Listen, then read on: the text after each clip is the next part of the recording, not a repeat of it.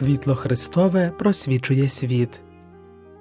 Бесіди про соціальну доктрину церкви.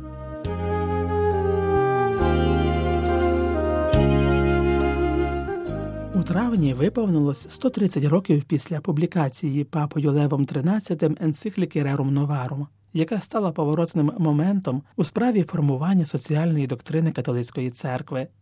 Протягом ХХ століття ця доктрина пройшла важливу еволюцію, що відбилося у низці нових папських документів. Про це говоримо на основі статті Тетяни Шевченко Соціальний католицизм папські енцикліки 19-20 століття для інтернет-ресурсу Релігія в Україні. Рером Новаром, проголошена 15 травня 1891 року, принесла папі Леву XIII славу папи робітників. Документ обговорював становище робітників, роль церкви, держави та робітничих об'єднань у розв'язанні нагальних соціальних проблем. Наступним вагомим для розвитку і доповнення соціальної доктрини папським документом стала енцикліка Квадрагезімо Анно, тобто сороковий рік, оприлюднена папою Пієм XI 15 травня 1931 року в 40-ву річницю Рером Новаром. Вона стала ідеологічною основою для християнсько-демократичних партій. Вона містила аналіз економічної та соціальної ситуації в суспільстві та повторювала тезу про природний характер приватної власності та її недоторканність, застерігаючи як перед індивідуалізмом який заперечує чи послаблює суспільний і публічний характер права власності, так і перед колективізмом, який відкидає і послабляє індивідуальний і приватний характер власності. Частина енцикліки стосується морального відродження, яке має випереджувати відновлення соціального устрою, а також важливості дотримання християнських засад у всіх сферах соціального життя. Після Другої світової війни християнсько-демократичним кроком у розвитку соціальної доктрини католицької церкви стала енцикліка Матер ед Магістра, видана 15 травня 1961 року у 70-ту річницю оприлюднення Рером Новаром. Енцикліка детально аналізувала поточний стан справ у різних галузях економіки та пов'язані з цим проблеми. Враховуючи зростання можливостей держави зменшити диспропорцію між різними економічними секторами, регіонами та країнами, енцикліка вимагала від державної влади втручання до економіки, прилаштування до цієї цілі відповідних інституцій, засобів і методів. Багаті країни-переможниці у Другій світовій війні мали надати допомогу як своїм колишнім ворогам, так і бідним країнам, що постраждали внаслідок випробувань війни, тоталітаризму та колоніалізму.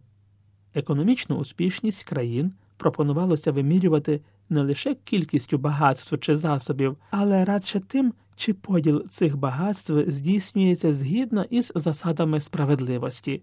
Засад справедливості енцикліка закликала дотримуватись також у стосунках між різними галузями господарства в податковій, ціновій та кредитній політиці. Енцикліка також надала ідеологічного змісту процесові, який був започаткований на початку 60-х років під назвою Народний капіталізм. Робітникам була запропонована можливість стати співвласниками підприємств, на яких вони працювали. Таким чином знімалося питання і актуальність експлуатації, що давало надію на гармонізацію соціальних стосунків всередині суспільства та на соціальний мир між багатими та бідними.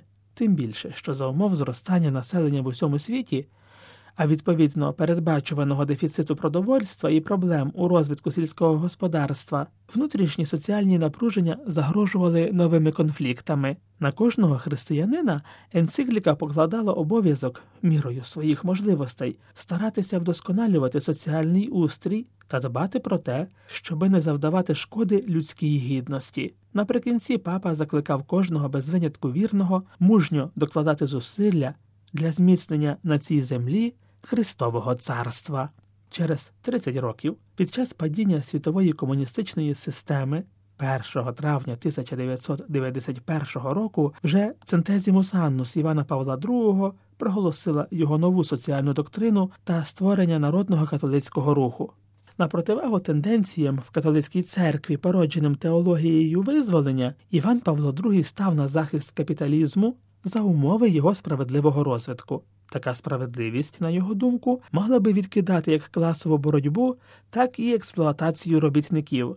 Він різко критикував марксизм, атеїзм і класову боротьбу, протиставляючи їм боротьбу за соціальну справедливість. Також повторював заперечення одержавлення засобів виробництва, висловлене своїм попередником, та розвинув його погляди у питанні необхідності реформ та активної ролі у них держави.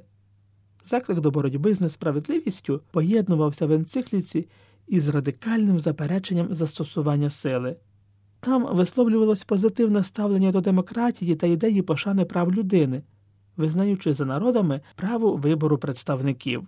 В енцикліці було поставлено знак рівності між націонал-соціалізмом і комунізмом як деструктивними системами. Документ звертав увагу на важке становище країн так званого третього світу. Водночас висловлювався скептицизм щодо результативності міжнародних організацій, критикувалося споживацьке суспільство та споживацтво, якому приписувалось виникнення соціальних лих, таких як наркоманія. Папський документ аналізував причини падіння комунізму, називаючи вирішальним чинником у цьому процесі програмний атеїзм. Вітаючи поразку марксизму, папа застерігав, що вона автоматично не ліквідувала проблеми, в результаті яких зародилася марксистська доктрина.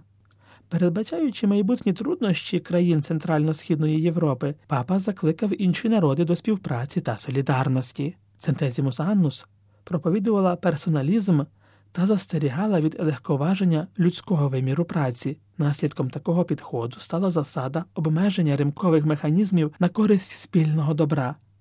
Замість боротьби та експлуатації енцикліка запропонувала світовому суспільству категорії субсидіарності та солідарності.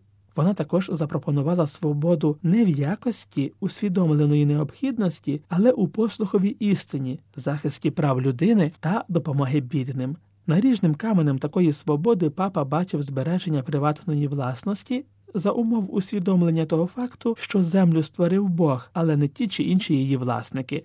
Окреме місце енцикліка присвячує значенню культури та критикує діяльність тоталітарних країн з їх підпорядкуванням культури, мистецтва і науки пануючій ідеології. Висловлюється побоювання перед ростом фундаменталізму, в тому числі і релігійного. Таким чином, процес шукання та становлення соціальної справедливості у рамках доктрини соціального католицтва, започаткований енциклікою Рером Новаром, конституювався наприкінці ХХ століття в якості руху християнської демократії.